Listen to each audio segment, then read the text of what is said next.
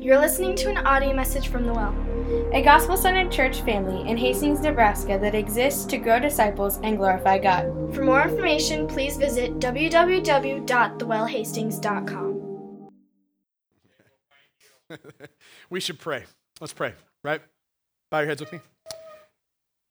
Father God, thank you so much for your word. Thank you uh, um, for this church family. Thank you for the blessing that it is to uh, be together this morning to worship you. Thank you for the word that Eric shared a little bit ago. Um, just this reason that we have to come and to worship you because our hope is in you. You are the restorer of souls, Lord God, and we trust you and we know that. You are the God who saves. Every one of us that is here that knows you can attest to that truth in powerful ways. So, Father, we just want to exalt you and honor you in that. Father, please open our hearts and our minds, open our souls to hear from you today. Help us to hear from your word, Lord God. Please encourage us. We pray that you would restore us even this morning. Continue that work of restoration. Thank you for the book of Ephesians and the words that you um, that you uh, that you had Paul write down for us. I pray that you'd speak to us this morning. We need nothing more than to hear from you. So help us to hear from you. God, I pray that you would break down walls and barriers. I pray, Father, that you would open hearts that are dead. I pray, God, that you would take people who are running headlong after their sin and that you would turn them around and say, now that tastes gross, and help them to see you and to taste and to see that you and your presence is so good. God, I pray, I beg you to do that work. I know that that's what you want to do. So we just ask that you would do that. In Jesus' name, everybody said, Amen. Hey, when some of you walked in here this morning, you're feeling worthless, alone, insecure, uncertain, useless, maybe insignificant. These words are tough to think about, tough to feel, tough to hear. My main goal and purpose this morning is to come and to encourage you. That's my goal.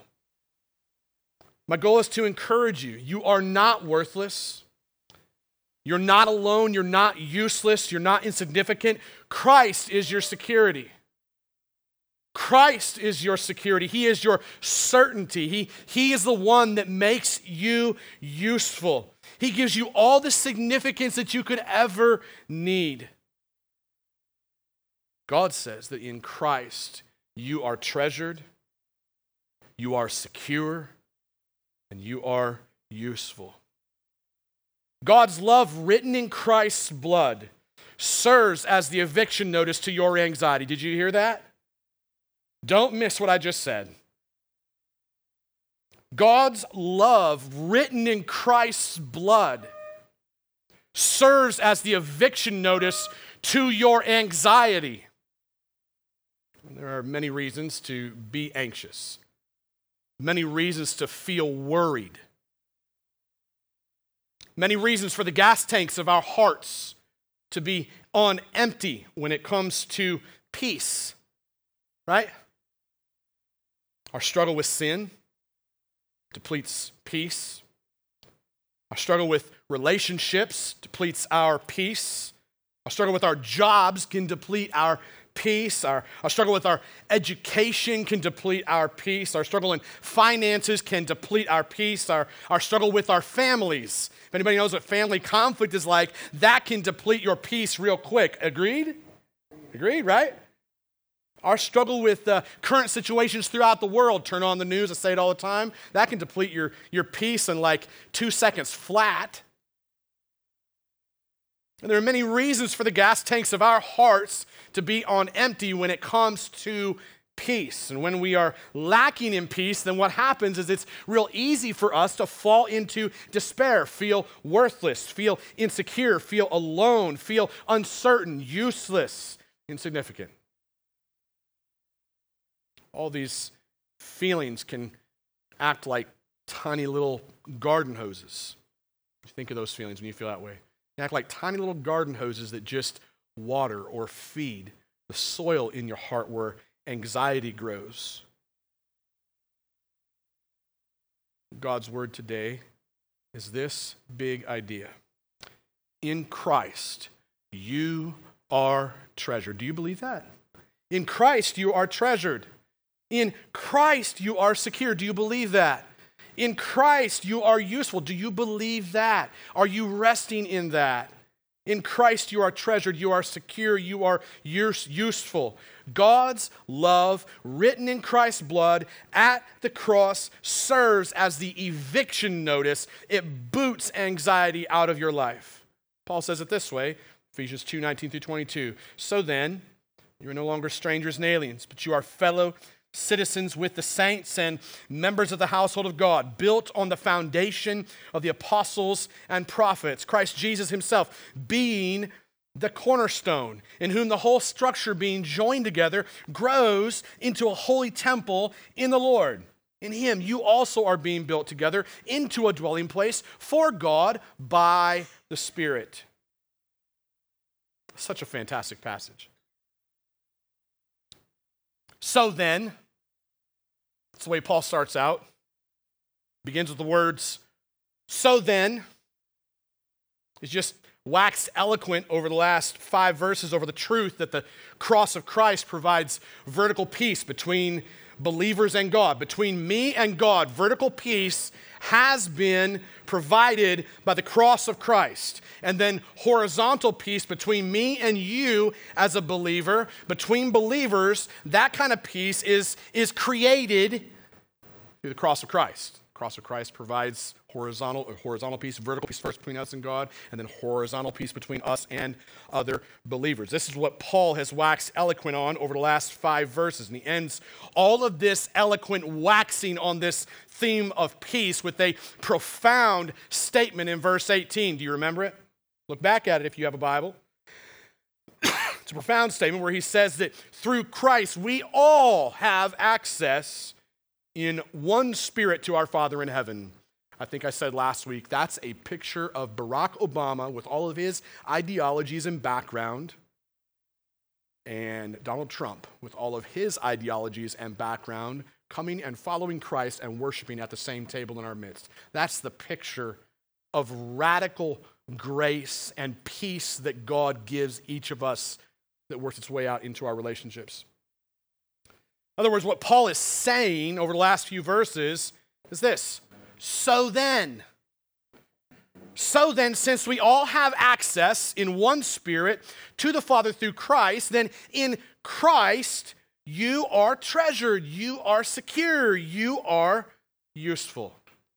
God's love, written in Christ's blood, serves as the eviction notice to your anxiety. I'm going to keep saying it over and over and over. I want us to get that big picture.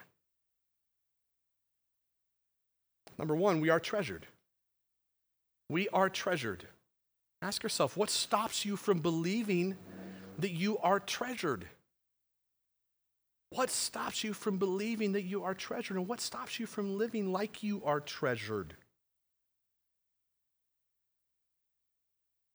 It's so hard to hold on to this truth that we are treasured in the midst of all of our suffering. It's hard to hold on to this truth that we are treasured in the midst of all the shifting realities around us, right? How often do you feel worthless and alone? When I see that old friend that won't speak to me anymore, I feel worthless. I couldn't fix it. I feel alone. I miss that relationship.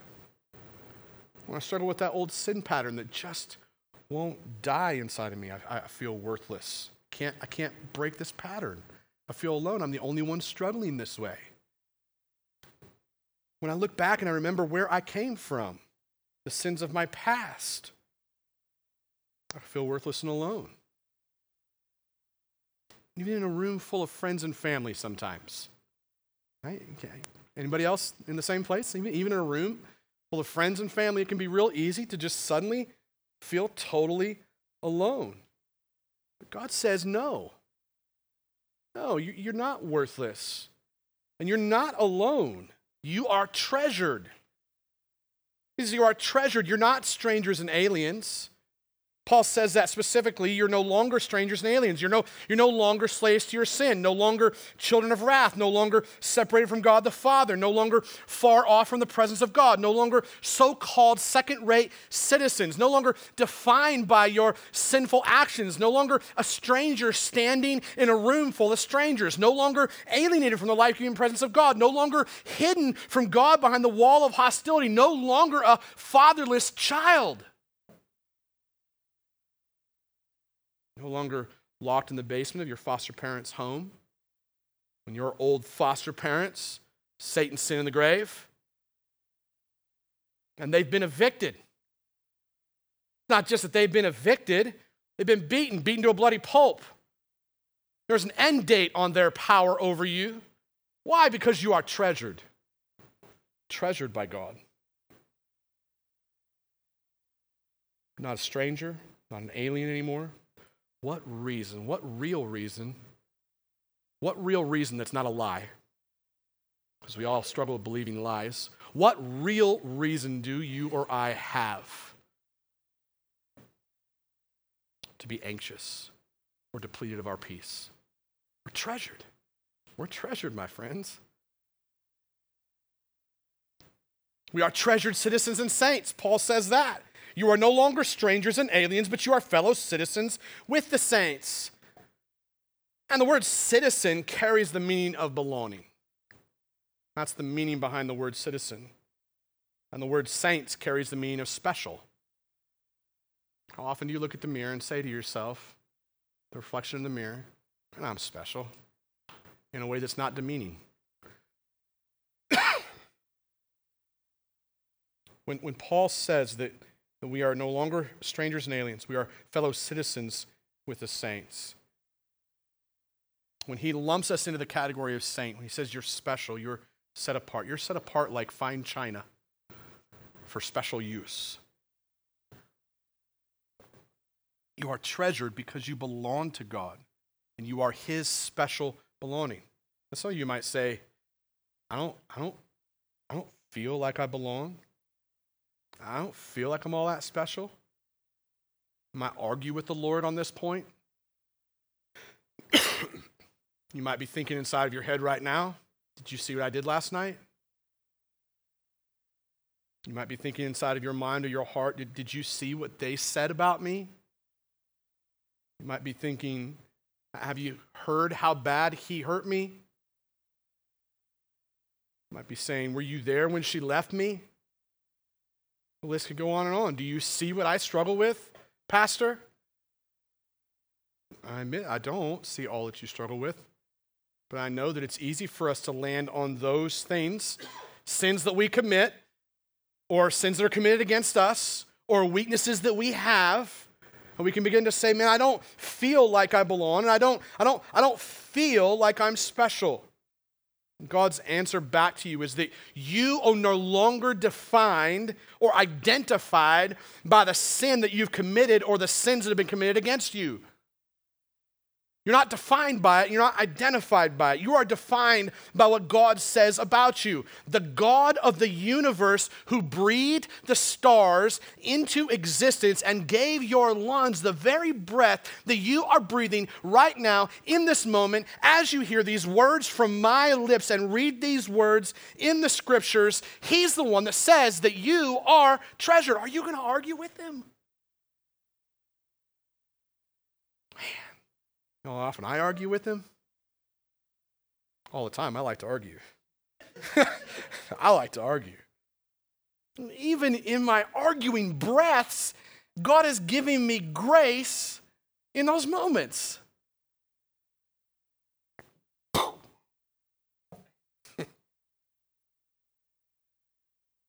God says you are treasured.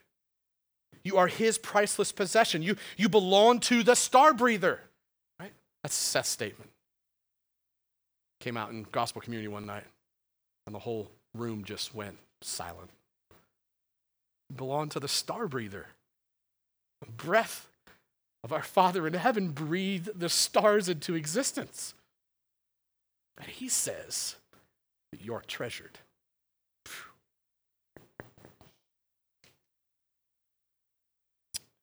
You are God's special belonging. You are no longer a stranger or an alien. You are treasured, a citizen, a saint. We are also treasured because we're members of God's household. No longer strangers and aliens, but you are fellow citizens and saints and members of the household of God. The word member uh, carries a sense of special privilege in our culture. When you think of membership, when I think of being a member, I think of benefits before I think of commitments. I think of the word member through the lens of a consumer before I hear it through the lens of a contributor. What's in it for me, not what am I called to give away. I think this is true of all of us. Um, but here, here's, here's the beauty in that we, we cannot come to Christ unless we first come to Him as needy and helpless consumers of His grace. If you come to Christ thinking that you contribute anything other than your sin, got it backwards. That's why Paul says previously, it is by grace that you have been saved through faith. This is not your own doing, it is the gift of God, not a result of works, so that no one may boast. We must first come to Christ as needy and helpless consumers of God's grace. But then, as we come to know Christ and the contribution that he made on our behalf at the cross as his blood was poured out, as we come to know that, then we slowly become contributors. What happens is our desires change.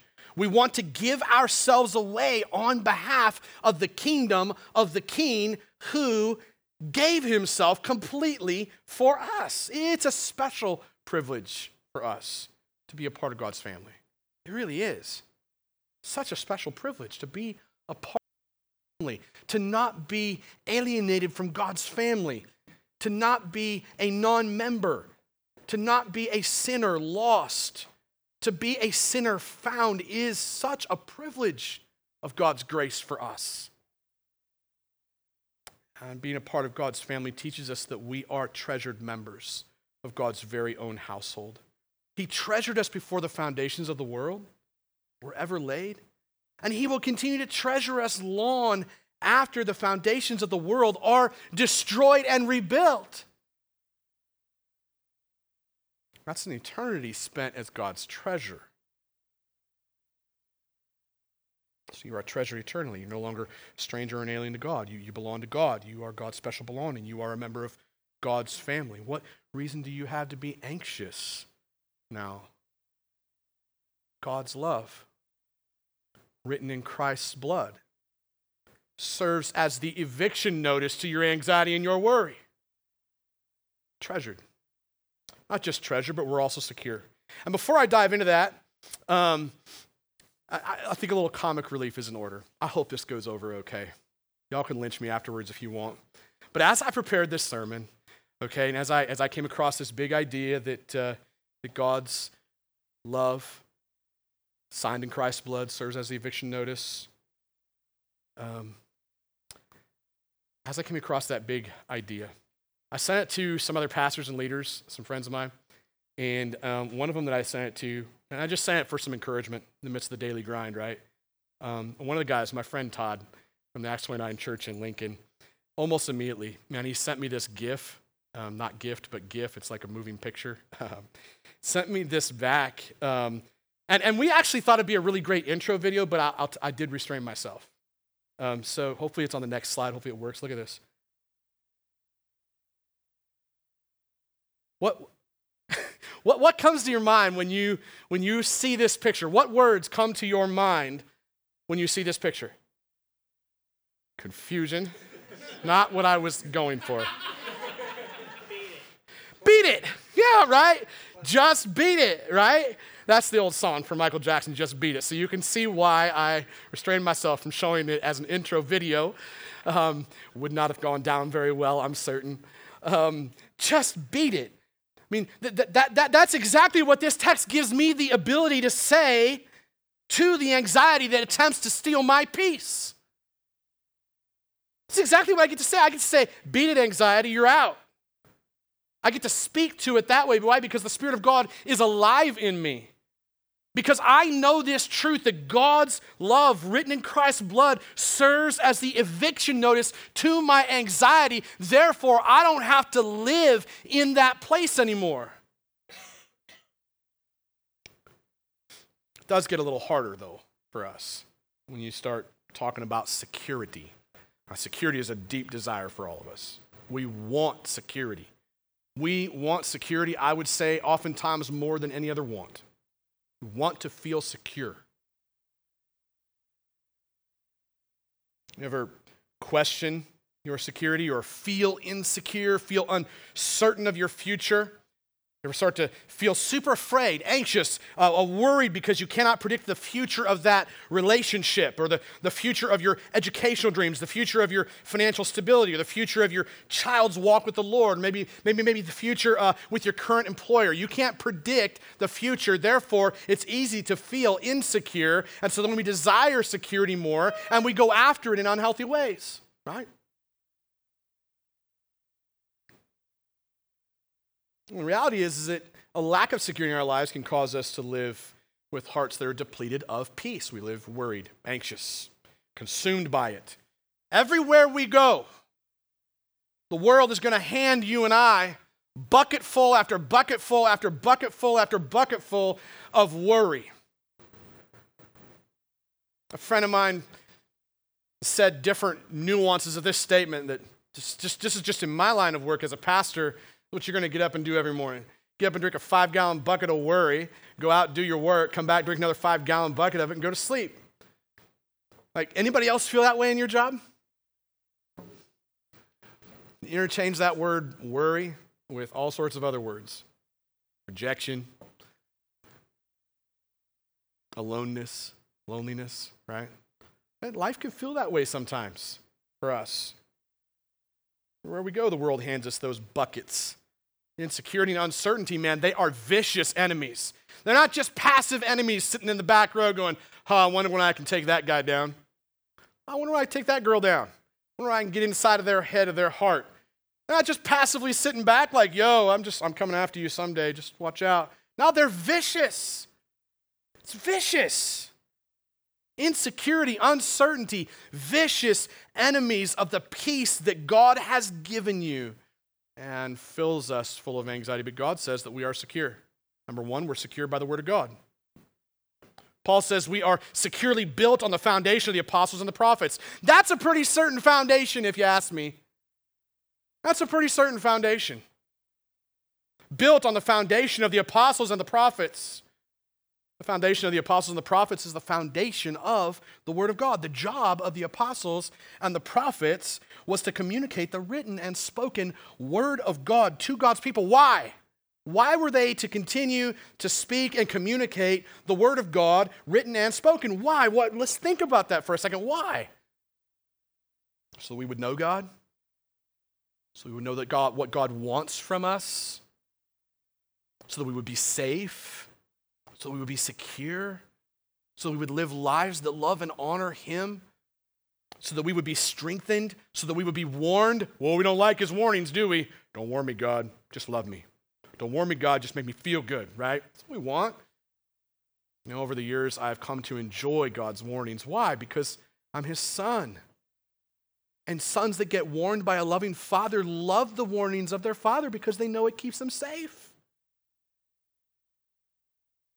Strengthened, warned, encouraged by the gospel of peace. And the word of God is not shifting sand like that relationship you keep pursuing.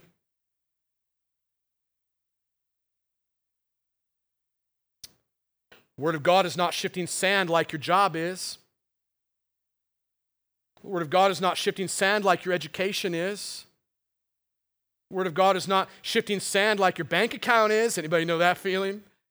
Wouldn't it be nice to have something more secure than our bank accounts? The Word of God is more secure than that.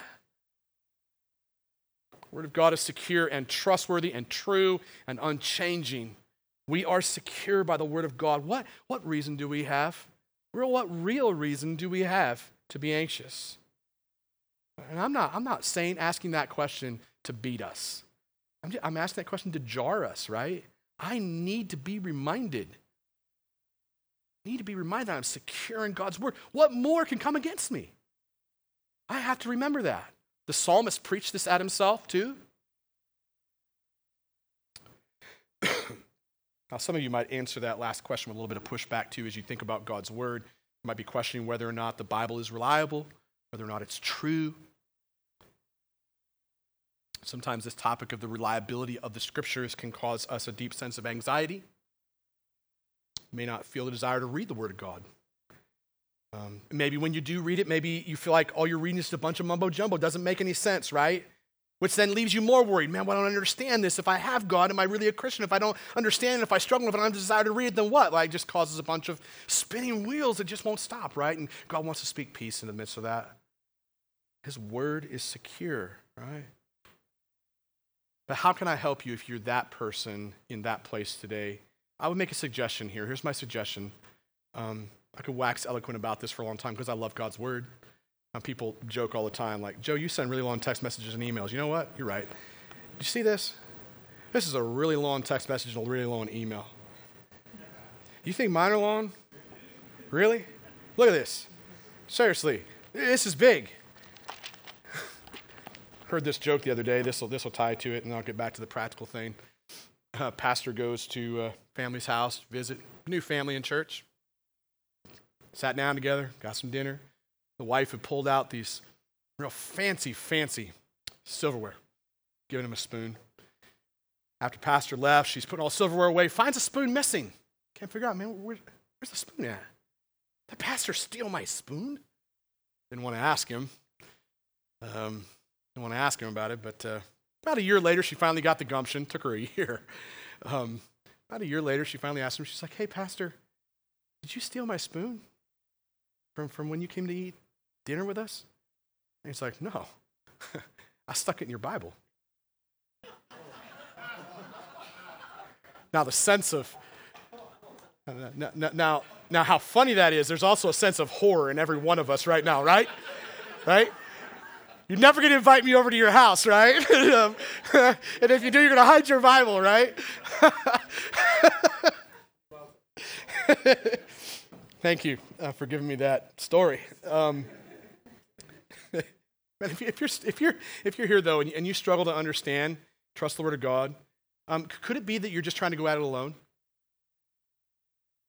You're just not, not making headway because you're trying to go at it alone?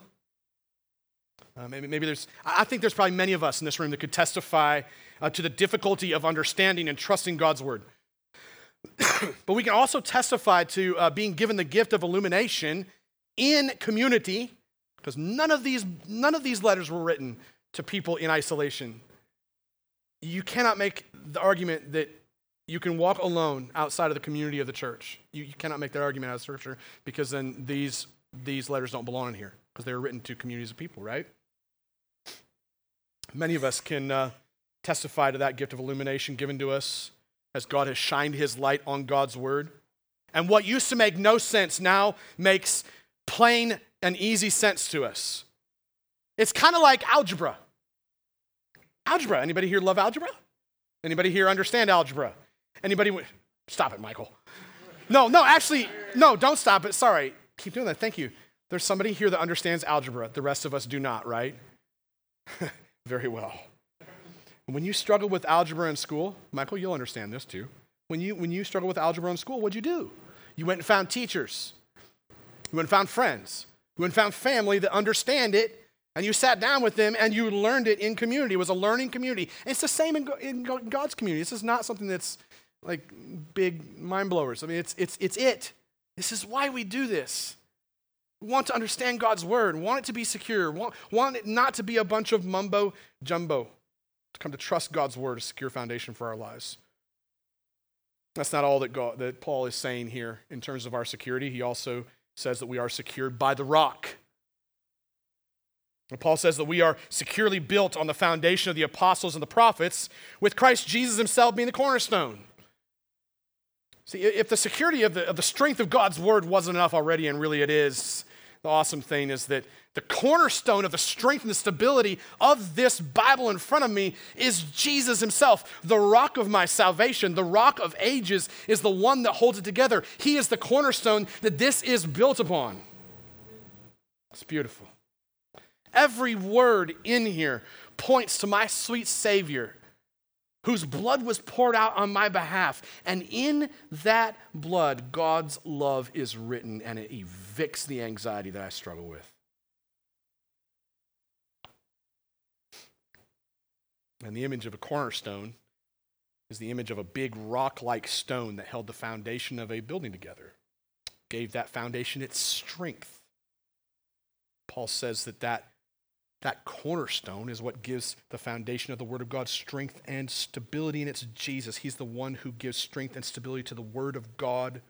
Jesus is the Word who became flesh and dwelt among us. Jesus is the rock of our salvation, the rock of ages, as I've already said. And He gives us assurance he gives us assurance, gives us a strong foundation when everything around us is just melting away. Shifting sand that we live in the midst of, when that, when that old sin creeps up on me again. Jesus is the rock of my salvation. When I'm uncertain about what the future may hold for that relationship or that friendship, Jesus is the rock of my salvation. I feel insecure about the future of my job or the future of my financial position or the future of my children's safety. Jesus is the rock of my salvation. My security does not rest on the shifting sands of my momentary circumstances. I'm, I'm held securely by the rock of ages. I'm held securely by the rock of my salvation. I am rooted, securely strengthened, stabilized in Jesus. He is the one I look to. There's no man, woman, person, place, thing, or bank account level that will give me the security that I'm seeking after. All of it will go away someday. Only Jesus will give you the security that you so desperately desire. Can't quantify it, can't put a date on it. All I can tell you is Jesus is the answer for what makes you sick. Paul's still not done with security. He must know this is something we struggle with, right? We're also secured in unity and growth.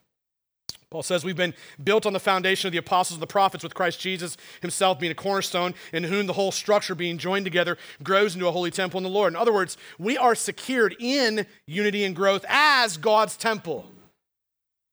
We are the temple of the Holy Spirit, the dwelling place of God. How does this give me security? I read those words and go, uh, how does that give me security? In the face of all the shifting sands of my life, where do I find security in the face of the shiftiness of relationships, finances, work, all the above. One way that I find security is remembering how this passage ties to another passage. The context of God's word, not just here, but the broader context. This is part of the way that we study Scripture. Reminds me of a passage in 1 Peter. 1 Peter 2, 4 through 5. I don't have it on the screen for you, but you might make a mark. 1 Peter 2, 4 through 5. Peter says this, and listen, different author, different book, right? Remarkably similar in what he says. As you come to him, as you as we come to Jesus, as we come to him, a, a bunch of living stones, rejected by men, but in the sight of God chosen and precious. You yourselves, like living stones, are being built up as spiritual houses, as a spiritual house, singular, to be a holy priesthood to offer spiritual sacrifices acceptable to God through Jesus Christ.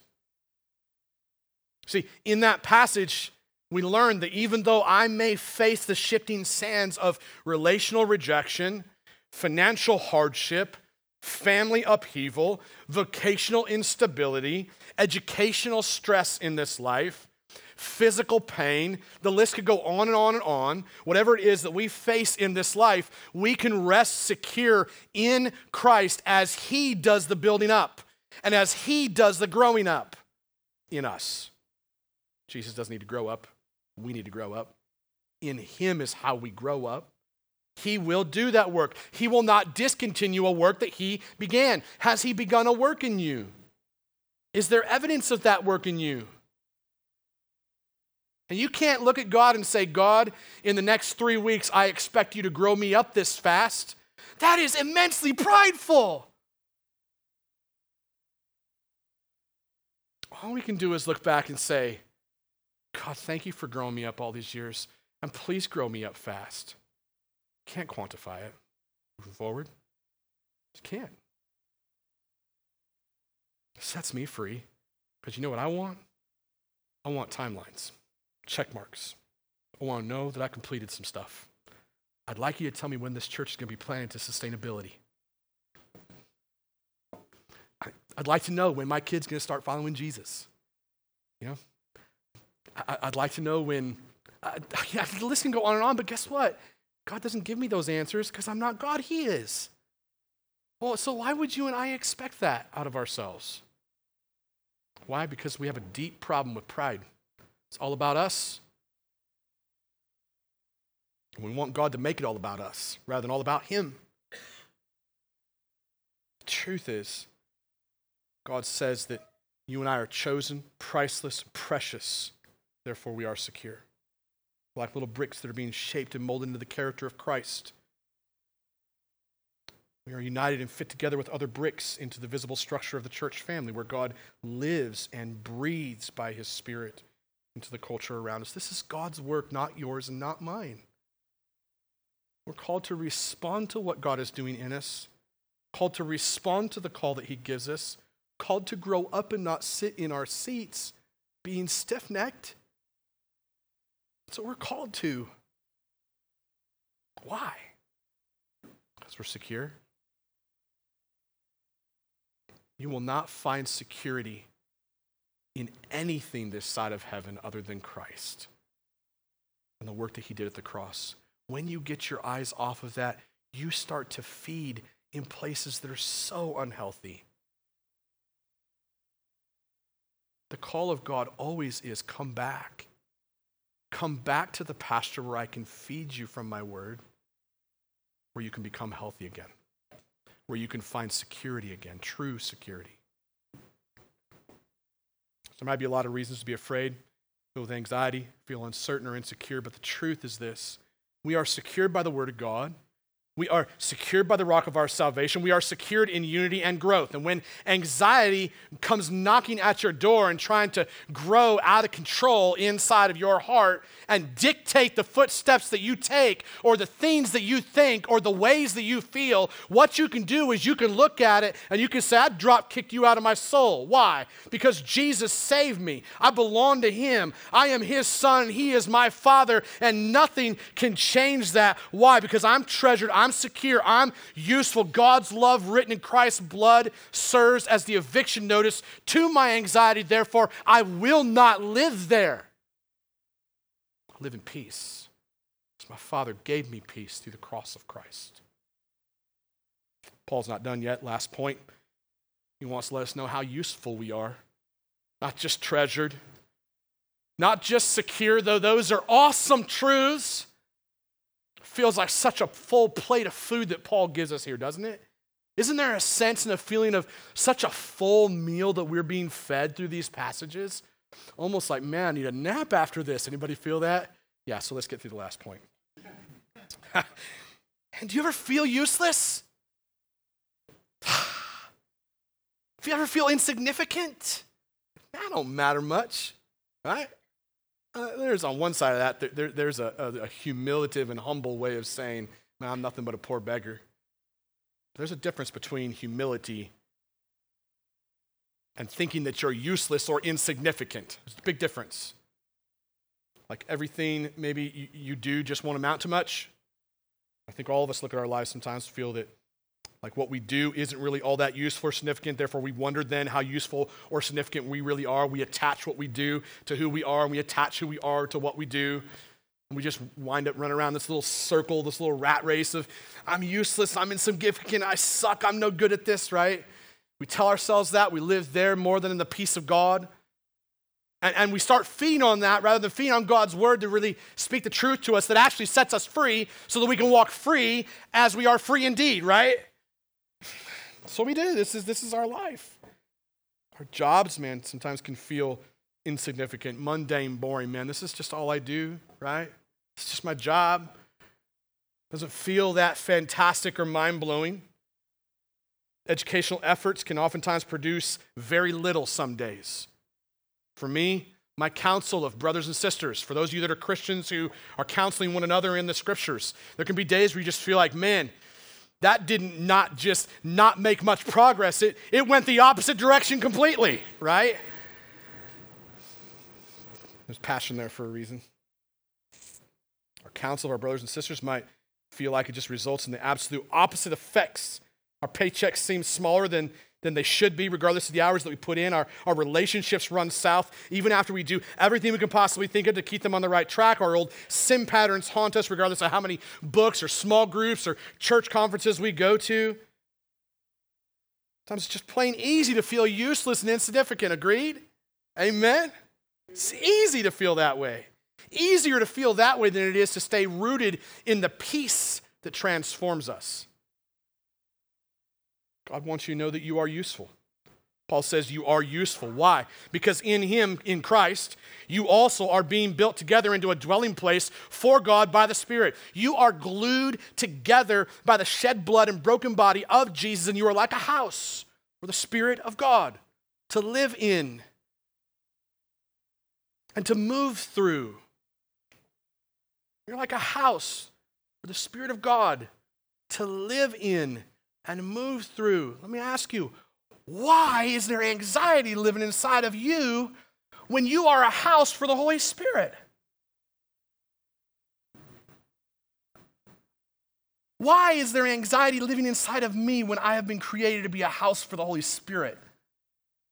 He's the one who is to have taken up residence inside of me to live in me and move through me.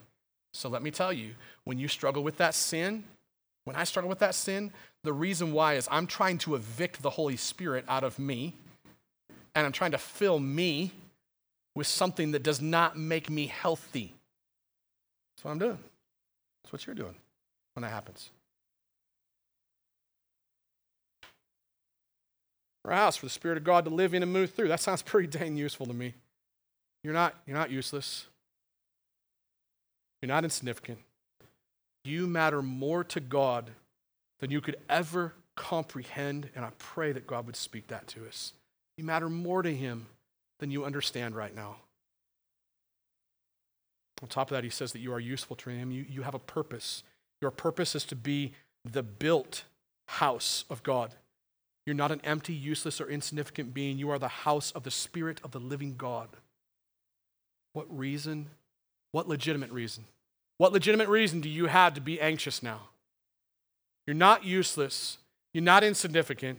You're more useful than you can imagine. Therefore, you have no reason to be anxious. I have no reason to be anxious.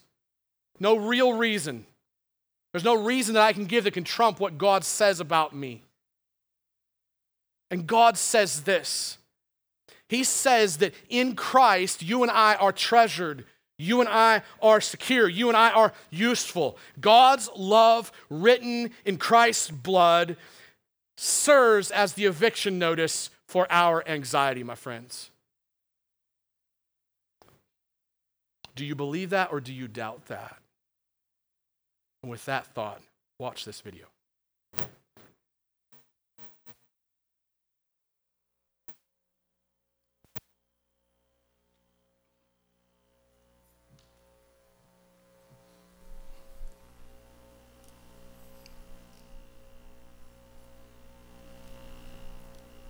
I remember my little niece ran up to me and told me, We learned about Jesus today.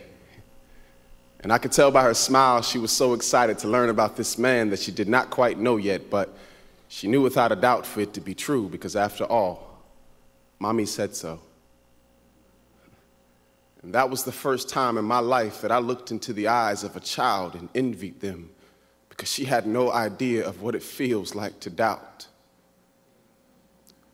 what it feels like to have your entire belief system overload with skepticism, to never know the day that you would finally be able to live beyond the shadow of a doubt. I've lived in its darkness for so long, it, it seems like I have all the right questions. but never enough answers, and my faith is small enough to fit in the cracks of my palms. God, Every night I lay my head down to sleep, the city of my mind is attacked by a legion of questions, threatening the living rooms of my sanity and holding them hostage. Can you help me? Last year, my grandmother laid in a hospital bed like a bus stop, waiting for God to come pick her up. I had never seen such pain and such confidence living in the same eyes when she told me, I don't know what I'm gonna do, but I know who I belong to. And I was so happy for her. And something inside of me wished that somehow, before she passed away, she could pass down her confidence in God to me like an old family picture. I remember sitting in the back row of a cold sanctuary, crying because I desperately wanted what the preacher was saying to be true, but my doubts were preaching a sermon of their own, and the streams of my tears turned into oceans of frustration. I remember sitting in a college classroom, and the only thing being tested is my faith in God, the only thing passing is my hope. Me, and a backpack full of fear, and nowhere to go no one to help me unpack. I sleep. I sleep, but I never rest. These lines around my eyes are not wrinkles, they are maps that show you the winding roads that lead to my pain. I'm tired. I'm tired. And I'm longing for the day that I can place my fingers in his nail pierced hands because honestly, I've considered quitting, but where will I go? Back? There's no home for the living in the land of the dead, so I keep pressing forward. Today I have faith, but I can't make any promises about tomorrow. I'm surprised I've held on this long. God, just make me feel like I'm not crazy. God, let me know that I'm not just making friends with these walls. When I pray, I'm not questioning you. I just got questions. Don't leave me here.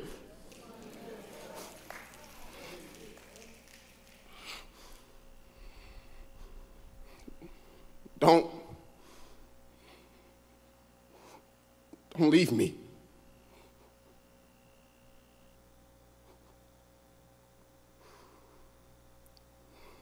My child.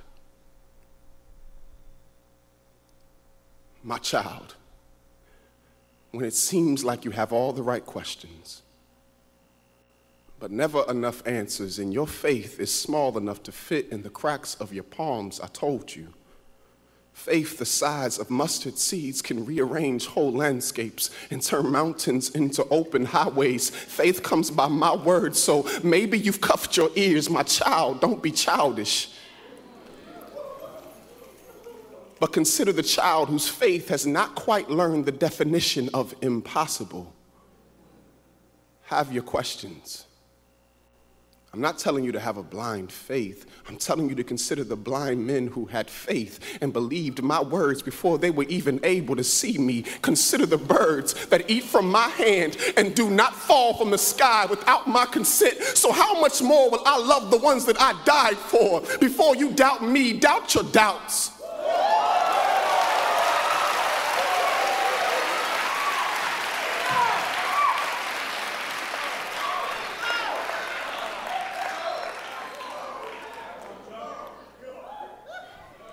Doubt your doubts, and you will see they are just as empty as the tomb that I walked from.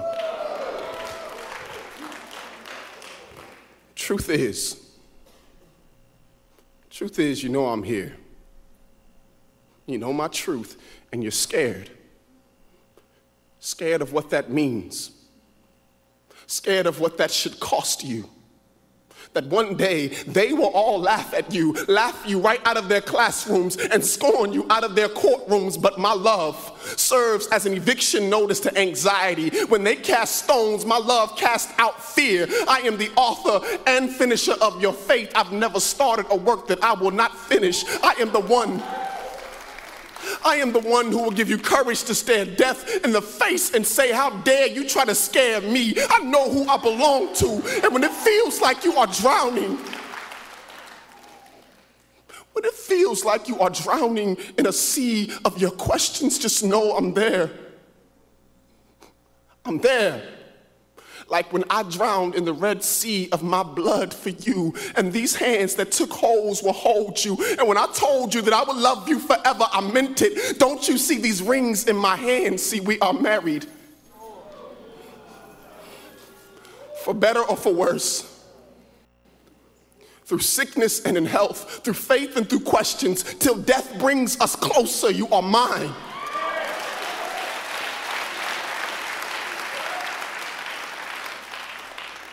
You are mine, and I am yours. I promise.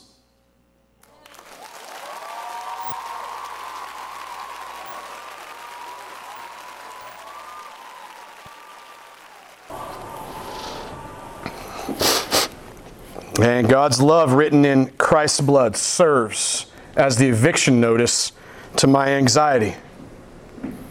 See, in Christ, you and I are treasured. In Christ, you and I are secure. In Christ, you and I are useful. Did you walk in today feeling like you're worthless or alone or insecure or uncertain? Did you walk in feeling useless or insignificant?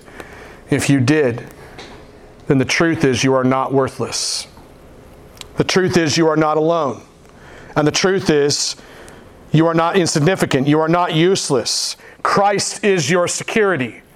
Christ is your certainty. Christ gives you all the significance you could ever need. And in Christ, you are treasured, secure, and useful. One last time God's love serves as the eviction notice because it's been written in Christ's blood. It evicts all that is trying to eat at you not just anxiety. The context of this passage is peace. It's not just anxiety. All of the wolves that come against you to devour and to destroy that which is living inside of you, the cross of Christ and the love of God written in His blood evicts. So, what reason do you have to live any differently now? Let me pray. Father, thank you so much for this passage. Thank you so much, Father, for speaking this word to us. Pray, Father, that as we go into time of communion and prayer and closing in worship, pray, Father, that your Spirit would move among us. I pray, Father, that you would give us the presence of your Spirit, mend wounds, cause repentance where sin is uh, running rampant. Restore to us the joy of your salvation, Lord God. Strengthen us where we are weak. And we beg you to do that. In Jesus' name, amen. You're listening to an audio message from The Well, a gospel centered church family in Hastings, Nebraska that exists to grow disciples and glorify God. For more information, please visit www.thewellhastings.com.